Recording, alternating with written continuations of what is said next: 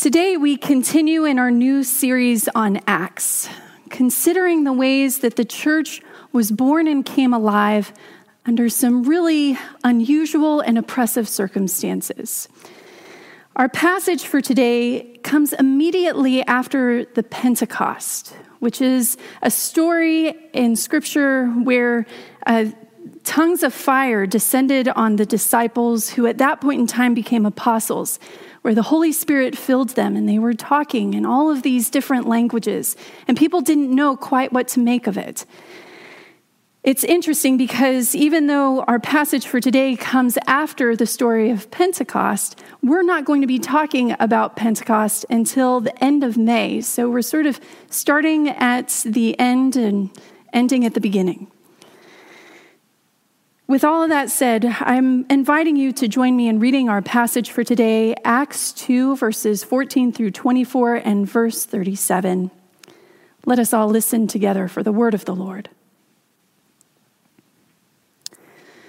But Peter, standing with the eleven, raised his voice and addressed them Men of Judea and all who live in Jerusalem, let this be known to you and listen to what I say. Indeed, these men are not drunk as you suppose, for it is only nine o'clock in the morning. No, this is what was spoken through the prophet Joel. In the last days it will be, God declares, that I will pour out my spirit upon all flesh and your sons and your daughters shall prophesy, and your young men shall see visions, and your old men shall dream dreams. Even upon my slaves, both men and women, in those days I will pour out my spirit, and they shall prophesy. And I will show portents in the heaven above and signs on the earth below blood and fire and smoky mist. The sun shall be turned into darkness and the moon to blood before the coming of the Lord's great and glorious day. Then everyone who calls on the name of the Lord shall be saved. You that are Israelites, listen to what I have to say. Jesus of Nazareth, a man attested to you by God with deeds of power, wonders, and signs that God did through him among you, as you yourselves know. This man handed over to you according to the definite plan and foreknowledge of God, you crucified and killed by the hands of those outside the law. But God raised him up, having freed him from death, because it was impossible for him to be held in death's power. Now, when they heard this, the people were cut to the heart and said to Peter and to the other apostles, Brothers, what shall we do? If you will, please pray with me.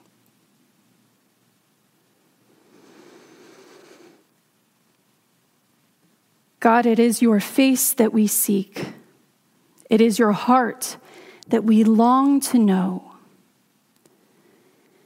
If we are in your truth, Lord, then keep us there. And if we are not in your truth, Lord, then put us there. In the name of Jesus Christ, we pray. Amen.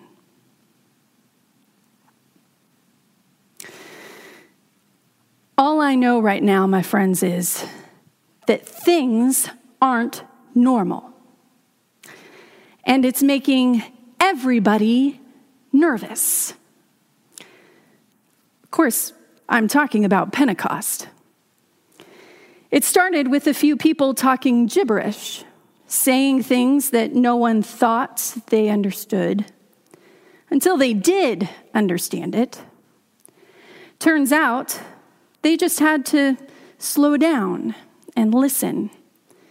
Because when they listened, they started to hear words that were more familiar to them than the words that they spoke to each other every single day words that echoed the sighs of their grandfathers and reverberated with the laughter of their grandmothers. Words that reminded them of their mother's touch and that drew them back into their father's instruction. On that day, when the Holy Spirit came, what they were hearing was so far from normal And yet, it felt so much like home. No one could make sense of what was happening. And so they went to the obvious explanation. It was five o'clock somewhere, and clearly these guys were putting the happy back into happy hour. Everyone watching what was happening with the disciples speaking in tongues could see it for themselves. Clearly, these people were drunk. But I think that it's important for us to look at this in another way. The crowd knew that what was happening wasn't normal. But keeping the feeling that everything was normal was really important to them. So, the only way that they could make this peculiar happening appear normal was by insisting that nothing unusual was really happening. It was just a few guys who had gone rogue. Nothing had changed. It wasn't even a full dozen of men who were behaving strangely. And even those men were going to go back to normal once they sobered up. But you and I both know it is an open insult to your dignity when you are suddenly accused of being drunk while you are acting sober. And Peter was never really one for allowing himself to be insulted without, without offering a good retort back. The people around he and his friends might have wanted to keep their perception that nothing unusual was going on. But Peter wasn't going to be made strange in order for the crowd to keep the feeling of business as usual intact. Because what was happening to the disciples really wasn't normal. The scripture says, But Peter, standing with the eleven, raised his voice and addressed them Men of Judea and all who live in Jerusalem, these people aren't drunk as you suppose. It's only nine in the morning. This isn't normal. This is God. This isn't normal, Peter says. This is God. Remember the prophet Joel? Remember when he said that sons and daughters prophesying and young men seeing visions and old men dreaming dreams would be the normal? That is exactly what's happening. You remember Jesus, the carpenter who healed people, who ate and drank at every meal like it was his last meal, who died on the cross? God raised that man up and freed him from death because it was impossible for that Jesus to be held in death's power. We already know this, my friends. That is why this is happening. And now it's time for you, men of Judea, to be certain because God has made Jesus both Lord and Messiah, this Jesus whom you have crucified. So, to put in other words, all that Peter is saying here is friends, there is a new normal.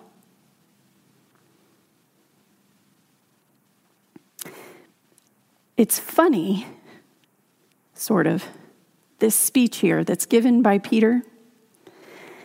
It's often referred to as Peter's first sermon. But it's not like Peter really set out to preach that day. The first time, first time that I heard this story, I was in college. I remember sitting in this large tent at a retreat, wearing my sorority letters with all of my friends, listening to a man named Hans Peter Royer. He talked about how Peter wasn't preaching a sermon here. Peter was just defending himself against the accusation that he and his friends were drunk, which was something a lot of college kids could sympathize with. And as a result of his making that defense, 3,000 people came to believe in Jesus Christ in just one day. Peter wasn't setting out to convert anyone when he gave this sermon. He was just being him. He was just being honest with what he knew to be true that God was moving and that they shouldn't downplay God's movement as normal. And as a result of his authenticity, as a result of his plain and measured response to tell the truth as he knew it to be, the church grew by 3,000 that day. Just because Peter wanted them all to know that he wasn't drunk.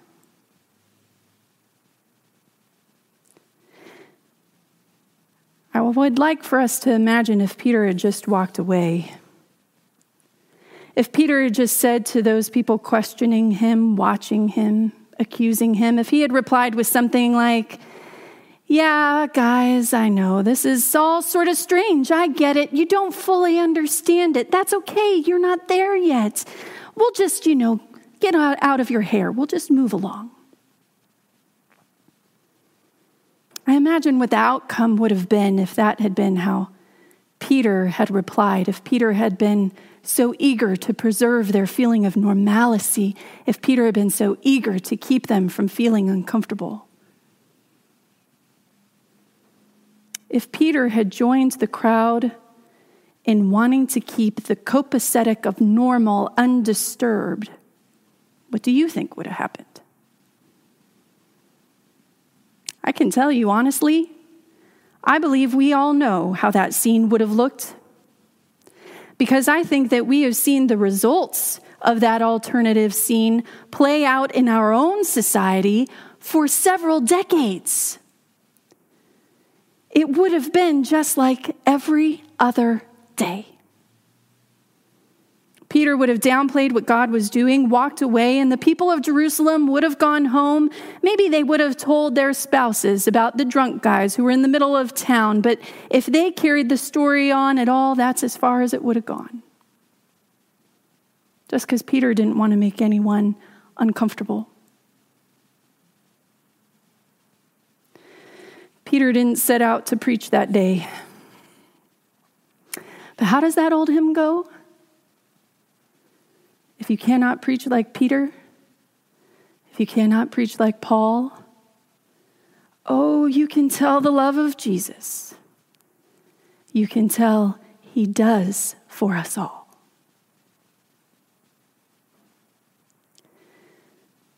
My friends, you know, I think it's really important for us to notice what Peter isn't telling the crowd. He isn't telling them, you better get your act together. Jesus is watching you. He isn't saying, You're all horrible, sinful people who deserve so much worse than what you have now. He isn't even saying, Jesus came for you, and all you have to do is say this short little prayer. The only direction that Peter gives that crowd at all is one word listen. And they did listen. And he responded by telling them what he knew to be true. And the scripture says that when they heard this, they were cut to the heart and said to Peter and to the other disciples, Brothers, what should we do?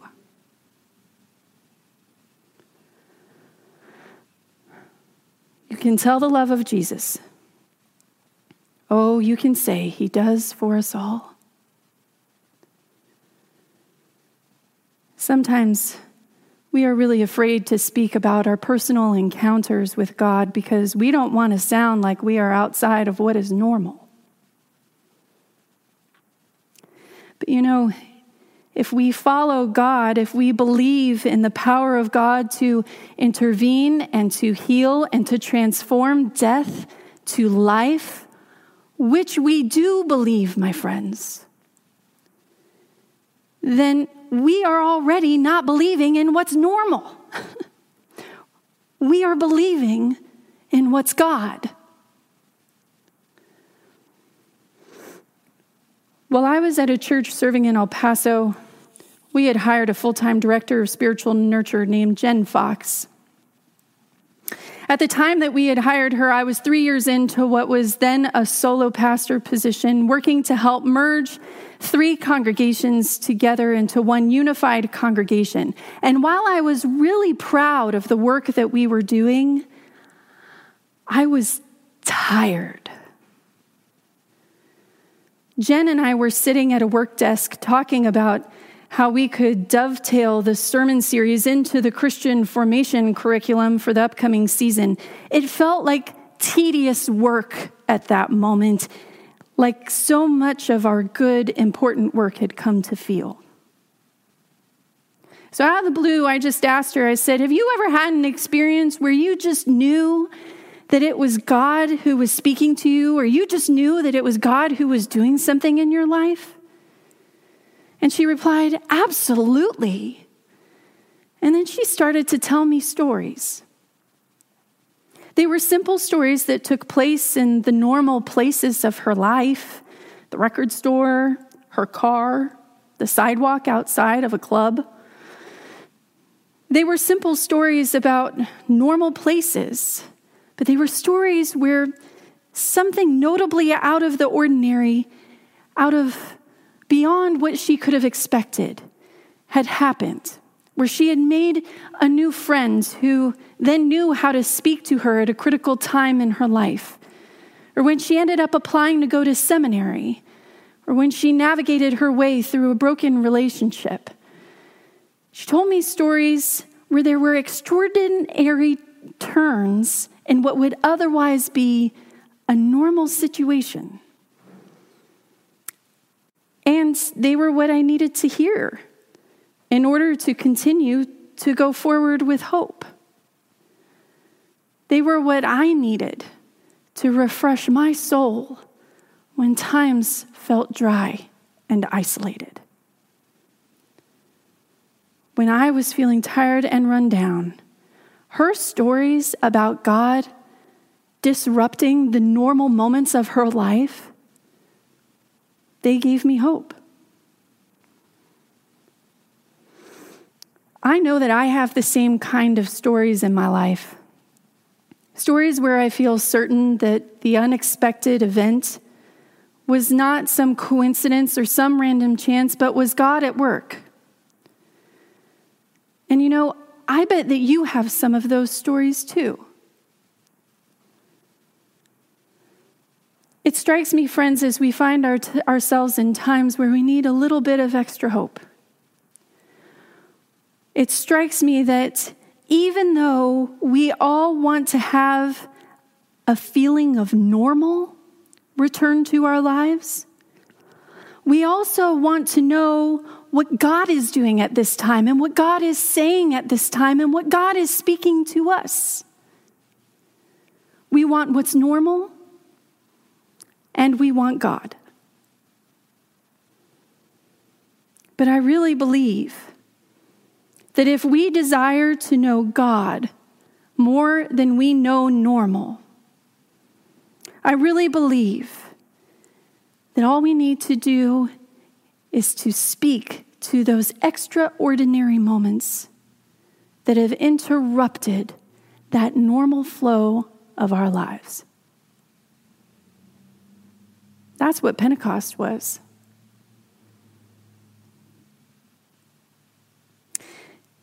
Peter didn't set out to preach that day. And you don't need to know how to preach like Peter. All we need to do is to speak of God's love for us, a love that overcomes the mundane humdrum of normal. I have a little spiritual experiment for all of us today.